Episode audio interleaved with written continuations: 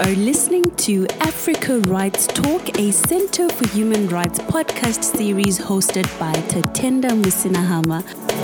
Welcome to the conversation.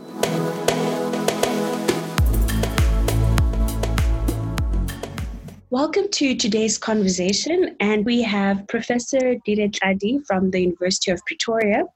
I'd like to ask him to introduce himself. Thank you very much, uh, Tatenda, and thank you for inviting me for this podcast. It really is an honor. My name is Dire Tladi, as you said. I'm a professor at the University of Pretoria. I'm a, me- a member of the International Law Commission and a member of the Institut de Droit International yeah, so that's more or less who I am. Well, for a man who, with these your achievements, you don't seem to have a lot to say about yourself. oh no, I have a lot to say about myself, but you just asked me to introduce myself. Do you want me to say a little bit more about myself? I, I um, that. Yeah, that would be great. Sure, that's great. So I studied at the University of Pretoria. Uh, I studied at the, at the University of Pretoria many, many years ago. Uh, I did a BLC and an LLB here. Um, in fact, I remember my student days um, I did a lot of work for the Center for Human Rights um, when it was still a fledgling entity. I, I then did a master's degree uh, at the University of Connecticut in the United States which was followed by a PhD focused on international law relating to sustainable development. Um, so some of the issues that I think are pertinent to, to the work that I'm currently doing. Subsequent to completion of the PhD, I was working at the University of Pretoria as a lecturer at the time. Um, I then moved on and became um, associate professor at the University of South Africa, teaching international law. And I was teaching international law, and I, I mean, I really love international law and, and I've been passionate about it since my second year. I know this word passion is, is, is overused, but, but there's really no other word that I can describe um, my connection with um, the field of international law. So, so while I was working at UNISA, I thought, you know, it's, it's important to, to sort of, uh, if I'm going to teach students properly about international law, it's important not just that I have learned it and that I have written about it, but that I've actually been involved in it so I, I, then applied, I took a chance and I applied to the Department of Foreign Affairs, as it was called then, now Department of International Relations um, and Cooperation. And I thought I'm going to take my book knowledge of international law and put it to use. But at the same time, also learn a little bit something about international law. Um, f- from a completely different angle and a completely different perspective. So I became um, a principal state law advisor for international law at the Department of Foreign Affairs. In 2009, I, I had the honor of being invited, seconded to, to represent South Africa at our mission in New York, at the South African Permanent Mission in New York, where I was the legal advisor. So, really, in the midst of international lawmaking, right in the middle of international lawmaking, uh, um, and I was legal advisor of the mission of the South African mission from 2009 until what was then the Department of International Relations and Cooperation. And I served another year as principal state law advisor. And then home called. The University of Pretoria was always my home. So it called, and I felt that you know the time had come now for me to come back to academia to teach. I took a position here as professor. Incidentally, a few months after that, then Foreign Minister called me up uh, and asked me if I wouldn't be a, a special advisor. I was also um, special advisor to the foreign minister, and I so now I'm just um, a professor. As I said, I'm a member of the International Law Commission and its special rapporteur on on Jus Cogens or peremptory norms of general international law. Um, in 2017, I was elected to the Institut de Droit International, uh, and as you know, I, have I've recently been um, I've recently been invited to serve on um, a commission of the Institut de Droit, um, a commission on pandemics and international law. Um, and I'll talk a little bit about that. I, am sure um, you have a couple of questions to ask me about the work of that commission. Um, but generally, that's who I am. I teach international law. As I said, I write on international law. I see myself as a generalist, so I'm not a specialist in any one field. Um, in different periods of my life, I have focused on different areas of international law. So I have grown or gained a bit of expertise in some areas. Um, so, so I mentioned that I did my PhD on sustainable development, so I gained a lot of expertise on that. I, have worked a lot on the law of the sea. I've worked a lot on um, international criminal law uh, because I've had to, not because I've particularly enjoyed it, but I've worked a lot on international criminal law, um, and I've worked a lot on international law and peace and security, in particular um, on on on the law relating to the use of force. Uh, so that's more or less what I've done. Um, um, so obviously, um, human rights hasn't been a, a, a, specific focus, but it's hard to ignore human rights because it sort of permeates just about um, uh, most areas of international law. Fantastic. That's quite a comprehensive narration of the work that you've been involved in. And I'll just go to my next question, so, one of your most recent and monumental achievements was to be appointed to serve on the Institut de Droit. I don't know if I said that correctly. Um, and what role do you think it can play in relation to pandemic? Yeah, so the Institut de Droit, actually, it's um, uh, the English. The English translation is the Institute of International Law. Um, is um, yeah, I'll start by just describing very quickly um, the Institut de Droit. Maybe I'll describe it in relation to the other body that I'm a member of. So there's there's two big codification bodies in international law, in general international law. Obviously, you've got codification bodies that deal with very specific uh, rules. So you've got a codification body that deals with trade law. That's UNCITRAL. But um, the UN has a, so the United Nations has a codification body, um, the International Law Commission.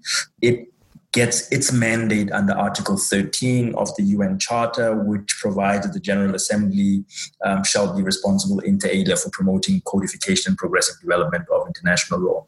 And so the, the ILC, the International Law Commission, is a, is a subsidiary organ of the General Assembly. So it basically helps the General Assembly in its codification work. It was formed in 1948. The Institut de Droit, on the other hand, is a much older codification body and does pretty much the same work as the International Law Commission. The big difference between them, I think, is I mean, there are many differences, but the big difference in terms of substance, in terms of work, is that the Institut de Droit is a private body, whereas the International Law Commission is a UN body.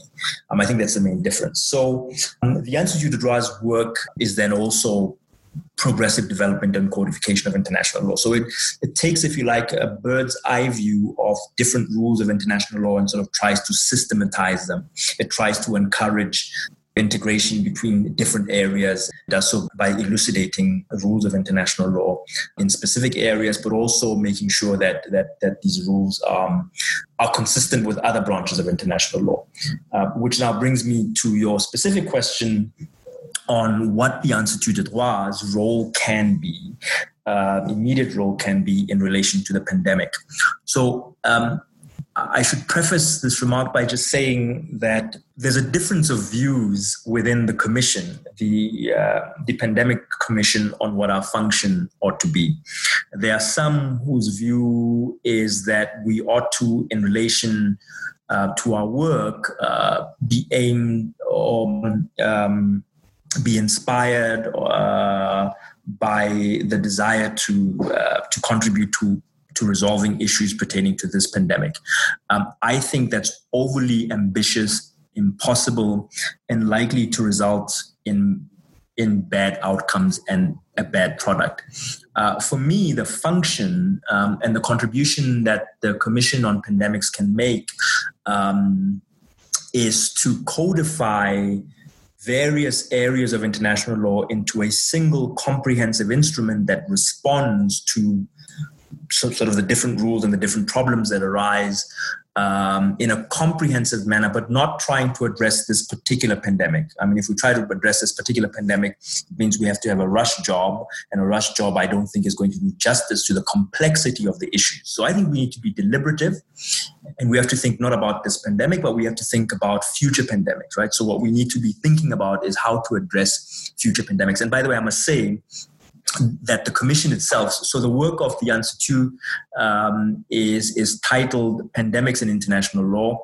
Uh, the, com- the, the commission itself, uh, which is a sub organ, a kind of a committee of the Institute, has decided to focus broadly not on pandemics but epidemics as a whole. And as you know, sort of so so it's not just the narrow form of pandemics, but it's the broader form of um, of epidemics. And we're still struggling, by the way, in case you're going to ask me that question, with precisely the distinction between epidemics and pandemics we we've come to a broad agreement that epidemics are, are much larger, right? So they're more impactful, um, um, uh, and epidemics are much smaller than. But there has to be a much more um, a much more scientific, if you like, or much more precise rather than scientific, a much more precise definition. And so we're going through a number of definitions, uh, more medical definitions, more legal definitions, and sort of trying to come up with. It. So that, in my view, is what the commission ought to be focused on, trying to put all of these rules in sort of one cohesive, comprehensive whole. Um, you will know that the World Health Organization already has regulations of, I think, 2005, the International Health Regulations of 2005, that are essentially sort of the bedrock, right? They're the bedrock of rules that states have agreed to on how to address and to deal with pandemics and world emergency um, outbreaks. Our main function, therefore, has to be on the basis of this to sort of see how different areas of international law that aren't necessarily covered by the international health regulations ought to be addressed in times of pandemic. So you've got these health regulations. These health regulations don't tell you anything about human rights and the protection of human rights in the course of pandemics, right? So we need to address that, right? And we need to sort of see what's the inter the proper relationship and sort of how one area of law that is human rights affect and is affected by uh, another area of law which is health law governed by the um, the international health regulations. We also don't know at least it's not in the, the health regulations um, what are the particular responsibilities of states and under what circumstances states can be held responsible for uh, their contributions to the outbreak of a pandemic and the negative impacts and effects that arise from that contribution. So that's something that I think the Commission would have to address. Uh, consensus within the Commission as to whether or not this is something that we should address, but certainly my view is that we ought to address this. There are issues pertaining to trade. So there are all of these issues that are governed by different branches of international law, and our function has to be to sort of put on the, the hats of uh, generalist international lawyers take a bird's eye view of all of these areas and sort of say, how can we mold a com- cohesive, comprehensive system in which you don't have different rules or different branches of international law speaking together. And the hope is that we would, the hope is that at the end of it, we would come up with a set of draft articles that, that comprehensively and systematically addresses issues. So just one last thing or two last things maybe. The commission was established in March, and already we are now in June, and I'm sitting and I'm looking at the second report from the special rapporteur on on epidemics and international law, um, or pandemics and international law, depending on whether you're looking at the Institute or or the Commission's work. Um, and um, so we've made a lot of progress. Already we have 14 draft articles that have been proposed. I'm not particularly happy with them, but in any event, we have 14 draft articles that have been proposed. So it just tells you that we're moving along really quickly, which I'm not sure is a good thing, but in any event, we are moving along fairly quickly. Well, you did say some very interesting things. The first thing is the issue of time, where you're saying the commission really can't be rushing through finding frameworks to address the pandemic. But looking at the nature of the pandemic, particularly the coronavirus pandemic, there is a need to have swift responses to different situations that the world is facing. So, wouldn't that be seen in a positive view to say, look, the Commission is really responding as swiftly as it can to address some of these issues? I think in international law and in other human rights or other treaties, there's a problem of rigidity where we don't have that flexibility to address issues as they arise. That's my question, and I'd like to hear what you think yeah. about. Yeah, I mean, I think you're right. Um, there's a need to balance a lot of things out, um, but I mean, the reality is is okay. So so I think that um, you're right, and I can certainly see um, so many members of the commission of the pandemics commission expressing a lot of sympathy for the view that you are you are you're putting forward that we have a pandemic right now, so we need to address it right now. Um, but there's a couple of problems with that. One is is that you can't address it right now. I mean, it's just simply not possible. Um, even if we really moved at a fast pace, say we we are now in June. We've looked at two reports. We've plans to have around 25 draft articles. So even if we move really quickly, um, you're looking at a complete product, um, at least of the commission, uh, by say September. That's your first issue. The second issue is the commission so the Pandemics Commission can't make any decisions. The Pandemics Commission is only a, a subcommittee, as I said, of the Institut de Droit. So ultimately, it still has to be adopted by the Institut de Droit. Um, so you're still looking at the earliest that it will be adopted is 2021. Um, and my assumption, my hope is that the pandemic um, so would have been um, um, so would have been put under some control by then. Um, if it's if it hasn't, then um, I think we're in deep problems. Um, the second reason why I'm not convinced by the argument of uh, speedy um, of rushing is that um, law is very important, but the reality is that the, the, the the dangers that we're facing right now, the immediate dangers, aren't legal dangers um, the immediate dangers that we're facing right now are health dangers. And I think, uh, you know, I don't want to overblow the importance of lawyers. Uh, I love lawyers, I'm a lawyer, but let's not overblow our importance. Um, even if we were to adopt a set of really wonderful draft articles on pandemics, it's not going to stop this pandemic. So it's not as if, yeah. So so I'm just a little bit cautious um, about um, this idea that that somehow if the uh, the Institut de Droit can come up with a you know wonderful set of draft articles that that will be you know um, um, so that would help resolve um, the immediate issues the immediate emergency issues that we're facing. The immediate emergency issues that we're facing um, can't be resolved by by an instrument so by um, no less a soft law instrument, because remember, this is not even an instrument that's that's adopted by states. Um, so, so you you have um, the fact that it still has to be adopted by by by the Institut de Droit, and then it still has to influence. Um, it's not you know it's not going to affect this. The third reason, and for me the most important reason why we should not rush, is that um, quite frankly, if you want to have I'm not supposed to do this, but I'm going to do it anyway, um, just to make the point that I want to make. I'm going to read you a provision which is in the current text, which is in the current proposed text and it's draft Article 4. It's, it says all states have the obligation to prevent, reduce, and control the harm of epidemics and to exercise due diligence in taking appropriate measures in accordance with applicable rules of international law. Um, that's great, but it really doesn't take us much further. I mean, if that's what you're going to be focused on, then it, you know, what you want is you want the Institut de Droit to really drill down into that obligation. We all know there's an obligation like that. We we now need to think carefully, and that means a lot of hard work, digging deep and peeling the um, the layers of international law to sort of say what does that mean? What does that general provision? What does that general rule mean? in relation to pandemics? What are some of the obligations? What are some of the things that you would put forward to sort of say, let's test whether or not a state has complied with this particular obligation or not. If you're simply going to say that, I mean, I can write this in a day. Uh, this is this, this goes without saying. It doesn't require um, the kind of meticulous uh, work that um, um, it doesn't require the kind of meticulous work um, that I think should characterize the work of the commission. Um, so, so that's the third reason is is that if you rush it, you risk not having a good product you risk not having a product that can be helpful.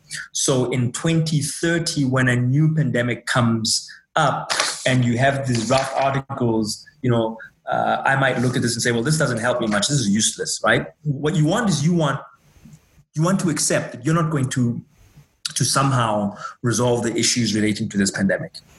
But you want to make sure that come the next one, you've got a text that's really going to help. Um, and I think for that, that we need to be a lot more deliberative. We need to work harder.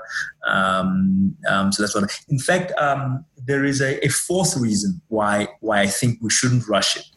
Uh, even if everything that I've said doesn't apply, right? So even if we're able to really move speedily and we're able to have a really good text, like deep, um, the fact is that you cannot use it as a matter of law to address the issues in the current pandemic.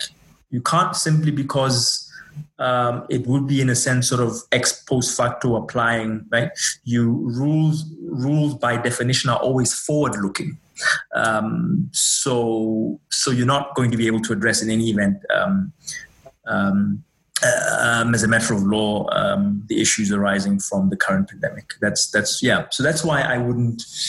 I'm not convinced. I can certainly see why uh, why some would want to rush it, but I'm, I'm I'm not convinced that it's the it's the best path forward. I have so many questions, but I don't know if, for the nature of of our podcast and the time that we have, maybe I can just um, really just go ahead and, and just ask? Well, for me, I yeah you know what? Let's just move on and i'll ask the question. Maybe you'll address it um, as you as you as you um, answer the other questions. So my next question would be as the world faces the coronavirus pandemic many governments have taken measures such as mandatory quarantines and isolations of individuals blanket travel bans and have declared states of emergency, thereby assuming exceptional powers. Do these measures implicate international law at all?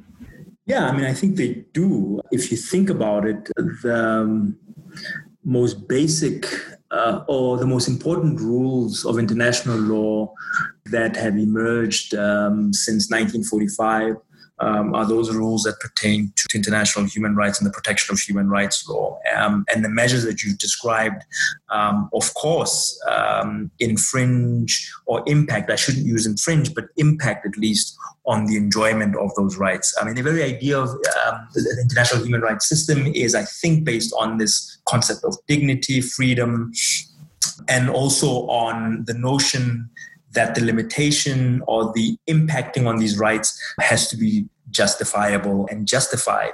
And so certainly um, it impacts. The question is, um, in what way? So if you think about, if you think about sort of the measures that, that we have adopted in South Africa, and I guess it's, uh, these are similar. I mean, if I speak to my friends all over the world, um, I get a sense that these measures are pretty consistent with measures that have been adopted elsewhere just the very idea that you are under lockdown, right? I mean, the very idea that you're under lockdown um, uh, um, seriously impacts on your right to freedom of movement. Um, it seriously impacts on your right to association. I mean, the, the idea that you cannot visit, the idea that you cannot go to church, right? impacts on um, the right to freedom of religion. So there, there are all of these rights. In fact, you can even um, some things that we haven't um, that are rarely ever brought up um, in the context of this conversation um, freedom of expression, right? I mean, that's that's impacted. Uh, we had a, a regulation um, that was announced. Not many people have spoken about it, um, which concerned the propagating of uh, false news, uh, right? Um, uh, the term, I believe, the term on the streets is fake news but that impacts on your right to freedom of expression right? Um, so so you have all of these and of course these these um, um, so, so, these impact. And one of the functions of the commission would then be to sort of look at what are the limitations. Now of course the function of the commission is not to make law but it's to sort of um, uh, is to sort of um, uh, take existing law and sort of make it consistent with each other. And if you look at the international human rights system, uh, it generally or you know already provides um, for the possibility of impacting on these rights, but it also sets out uh, how I mean under what circumstances, um, so on. So, so if you think about the ICCPR, the International Covenant on Civil and Political Rights, for example. Um, um, so, so, it has limitations, so, so, internal limitations. I mean, if you look at any right, um, just uh, yes, if you look at any right, um, you will see that it's not the rights are not formulated in such a way um, as to make them absolute, and uh, and so there are limitations and so on. Um, so that's one thing, the internal limitations, and then there may also be uh, um, some general limitations. Um, in the course of, uh, in the context of pandemics, um, I guess what becomes particularly relevant because so when you're told that you have to stay at home, it's not it's no longer a limitation. It's, it's much broader than limitation. It's more impactful um, uh, and more invasive um, than a limitation. So then what comes into play is um, derogations, because a state would then have to derogate from it. It's essentially um, a derogation of the right. So the question arises as to whether or not um, the derogation, the taking away, the complete taking away of the right for a specific period of time is permissible. This, of course, depends on specific um, and this is also the function of the commission because derogations generally are governed by treaty, right? And so it's it's seldom that we speak about derogations under general international law, except if you're talking about jus cogens. And so the question then that arises for the purposes of the commission is beyond treaty law, and also taking into account that treaties would probably regulate derogations differently. Are there general rules that we can put forward, right? Um, so if you look at some treaties, for example, for, for example, specify what rights may not be derogated from. Typical example here is the International Covenant on Civil and Political Rights, which lists a number of rights that may not be derogated from, um, including the right to life, which is a right that may not be derogated from, um, um, the right to be free from servitude and slavery. That's a right not to be there, so that may not be derogated from. But other rights may be, right? So so that's part of the the, um, the issues I think that the commission would have to address. To what extent are derogations permissible? What rights may be derogated from? Under what circumstances? And what are the limitations of those rights? So there's a correlation between pandemic regulation and international trade law, which is also relevant when it comes to intellectual property. How does this lead to tension between public health goals and intellectual property rights, and how does this affect the right to health? So thank you very much um, for that question. I'll, I'll, start off the question by saying there are many areas of international law that I have never ever touched, and trade law is one of them. But still, I'll, I'll say a couple of general things, particularly because the Commission, the Pandemics Commission, is definitely addressing trade issues, and in fact, it's reflected or it's discussed um, in the second report. If you think about the sort of international trade law, the most basic rule, the general motif, I guess, of international trade law is is free trade and liberalization and so on. And the different ways and different places in which this this this concept is reflected. So in the various treaties, you you have the, the two basic rules, I guess, sort of the most favored nation principle and the national treatment principle. And these principles are intended to sort of liberate trade.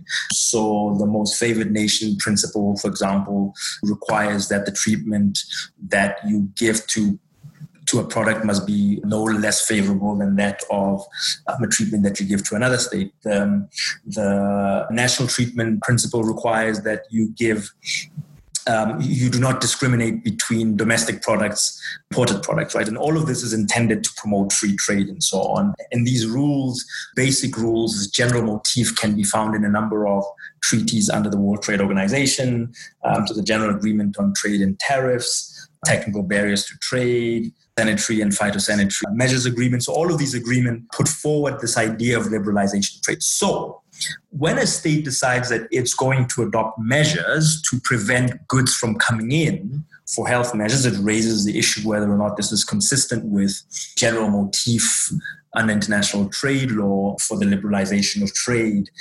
Of course, the, the, the agreements do make exceptions. Certainly, there's the famous GATT Article 20, which is reproduced in different forms in these other agreements, which basically provides that a state can take measures to protect human health, human animal or plant life and health. So that would seem to suggest that if it's necessary to protect human health because of a pandemic, then you can adopt certain measures. Now, the Commission has to again.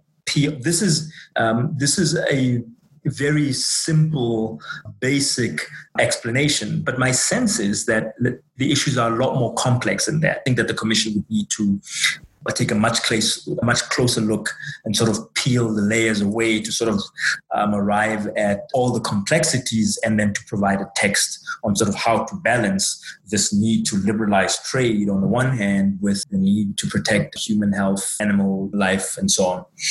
So that's with respect to the um, so free trade in general. You, you, mentioned in your question, you mentioned uh, intellectual property, and intellectual property, of course, presents its own complexities. In fact, you know, one of the things I've, I've often asked myself is whether or not intellectual property doesn't go against the very essence, this general motif of free trade. So if you think about it, free trade is about let's make it possible to access goods, let's make it possible for goods to move.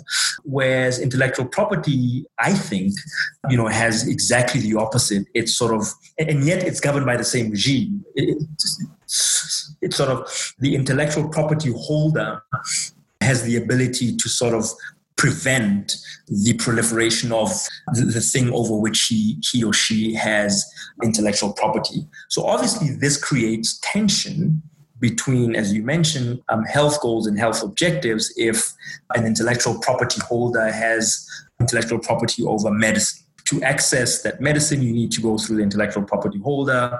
The intellectual property holder might have uh, exorbitant prices, so you might not be able to, to access the medicine. And so that might impact on health. This is a problem. And in, in fact, it was a huge problem in the 90s and the early 2000s, in particular, when developing countries were saying we cannot be precluded by a system you know, of intellectual property from saving lives and addressing the health concerns of our population. And in fact, the World Health Assembly has itself recognized this and has said that it's, it's important to ensure that the interests of trade, and I'm quoting here, the interests of trade and health are appropriately balanced and coordinated. As a commission, I think we would need to sort of again drill deeper and to say well well how do you do that right? So how do you achieve this balance between the need to protect intellectual property the need to protect the intellectual property of the ip holder versus on the one hand the need for states to take measures to make sure that medicine is freely available? And again i think that's something that the pandemics commission is going to have to drill deep into I'm glad you mentioned that whole dynamic where um, developing countries had a problem with the whole issue of intellectual property and you know making sure that the right to health and the protection of lives is recognized. Because the reason I ask this question is that with this coronavirus pandemic, we've seen a shift in terms of usually intellectual property as far as vaccines are concerned usually comes from the global north but recently we found that um, madagascar was a bit you know close to finding something close to a vaccine and now we're looking into questions of proceeding and providing research to making sure that something is developed out of that. So, me being a Pan Africanist, I'm hopeful that at least, you know, the global south will have something to contribute towards this pandemic, you know. So, I was now starting to think considering the international politics and the dynamic that exists between the global north and the global south, who exactly is going to have a say in terms of um, intellectual property? Who's going to own that? Because I think if it was a country from the global north, this wouldn't even be a debate. A pharmaceutical company would have certain rights, observing and making sure that they protect their intellectual um, property and putting a price tag to how much the vaccine would be. So, considering that for once in a very long time, Africa actually possesses the potential to come up with a vaccine that may help the rest of the world. I was just trying to figure out how that dynamic will play out in international politics? Yeah. Great. I mean, that's a very interesting question. I'm, I'm glad you, actually, I'm not sure I'm glad, but I, I, I think it's interesting that you raised Madagascar um, and its vaccine. Uh, you, would recall that the World Health Organization, I think, issued a statement saying that they're still studying this um, vaccine and they're not in a position yet to sort of pronounce on it. So, the one thing that is happening, which I think is interesting, is that there has been there has been a lot of coordination. So there are a lot of so there are a lot of joint projects, and I think there are joint projects involving and coordinated by the World Health Organization, focused on securing vaccines. And so there are trials in different places. I know here in South Africa as well that there are trials. The key question that's going to arise though is because you have all of these projects is once a vaccine is found question that's going to arise is which particular entity pharmaceutical has found that and what they decide to do with it. We know that china has announced that if they find vaccine that they will make it freely available. It's ultimately i guess up to the pharmaceutical. If a pharmaceutical that's based in Madagascar or the government of Madagascar is the one that eventually finds a vaccine that works and that passes all the tests. Question arises what it's going to do, right? Is it going to insist on its intellectual property right? Or is it going to sort of do what we as developing countries have been asking uh, for a long time and saying this is a health concern and because it's a health concern this will be freely available it's a difficult question. I mean, I'm, I'm with you 100% on, on that issue. Um, what the pharmaceuticals, of course, will tell you is, is don't forget that for every vaccine that comes out, we have spent millions and billions trying to find it. There's also the question of uh, recovery of costs, right? So there's also the question of recovery of costs.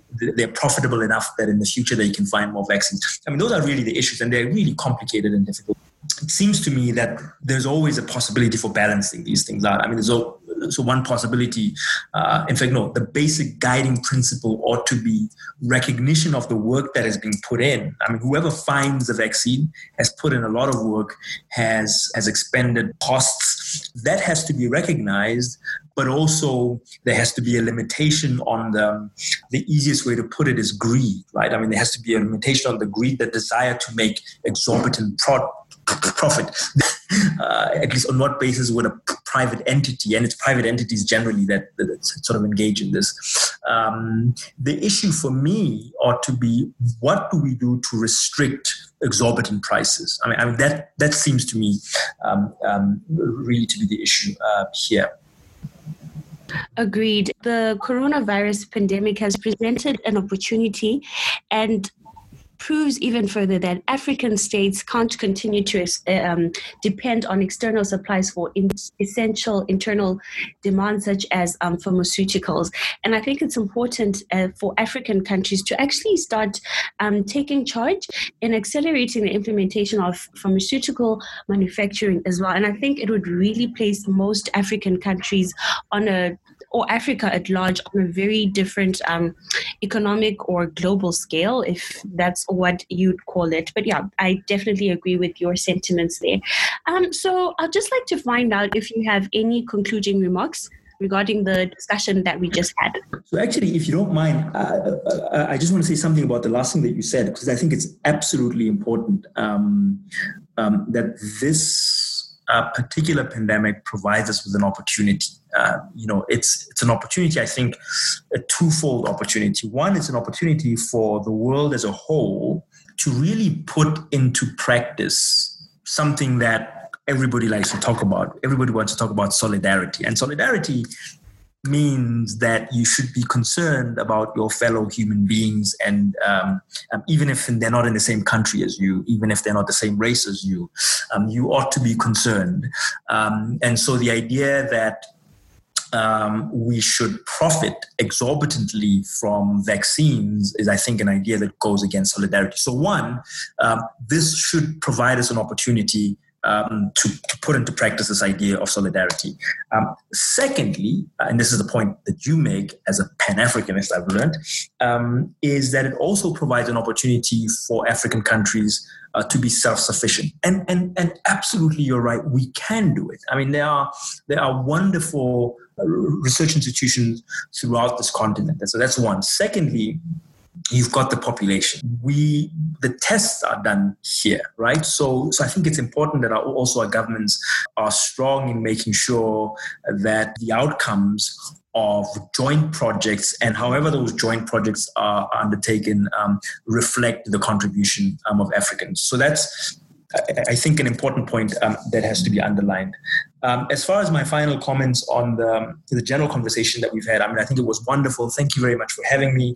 Um, it made me think about a lot of things that I don't often think about. So that that was a pleasure, and I certainly hope that um, so we can have this conversation again in the future or different conversations about different things in the future. Thank you so much. It was lovely having you too. This has been Africa Rights Talk with me, Tatenda Musina Hamad. Join us in our other episodes as we continue to explore other human rights issues.